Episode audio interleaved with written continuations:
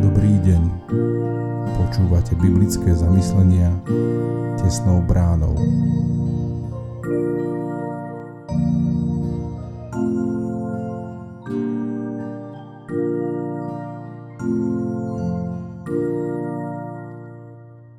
Dnes je nedeľa 23. októbra 2022.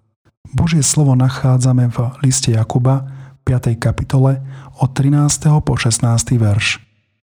Trpí niekto medzi vami? Nech sa modlí. Raduje sa niekto? Nech spieva žalmy. Je niekto chorý medzi vami?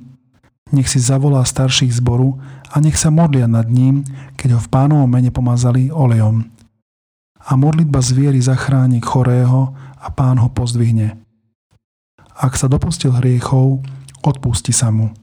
Preto si vyznávajte navzájom hriechy a navzájom sa modlite za seba, aby ste sa vyliečili. Mnoho zmôže v účinkoch modlitba spravodlivého. Všímajme si jedni druhých.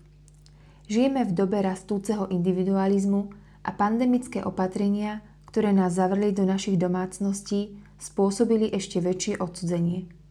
Tí, ktorí ich poctivo dodržiavali, obmedzili stretávanie na minimum. Jakub nás však učí, aby sme si všímali jedni druhých. Trpí niekto medzi vami? Raduje sa niekto? Je niekto medzi vami chorý? Mali by sme o tom vedieť. Sme predsa jedno telo. A preto, keď trpí jeden úd, spolu s ním trpia všetky údy. Keď sa jednému údu dostáva oslavy, radujú sa s ním všetky údy.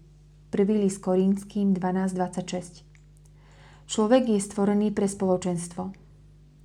Osamelý človek, ktorý nemá nikoho, jeho námaha nemá konca. Kazateľ, 3. kapitola, 8. verš. Spoločne sa ľahšie znášajú ťažkosti i radosti.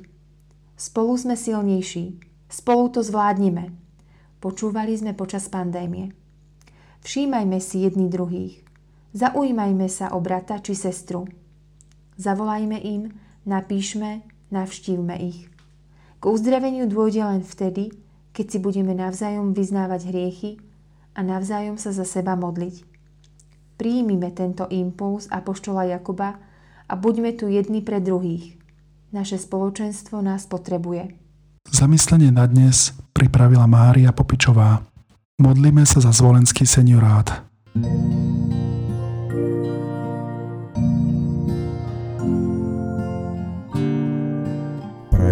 vám požehnaný zvyšok dňa. Počúvali ste biblické zamyslenia tesnou bránou.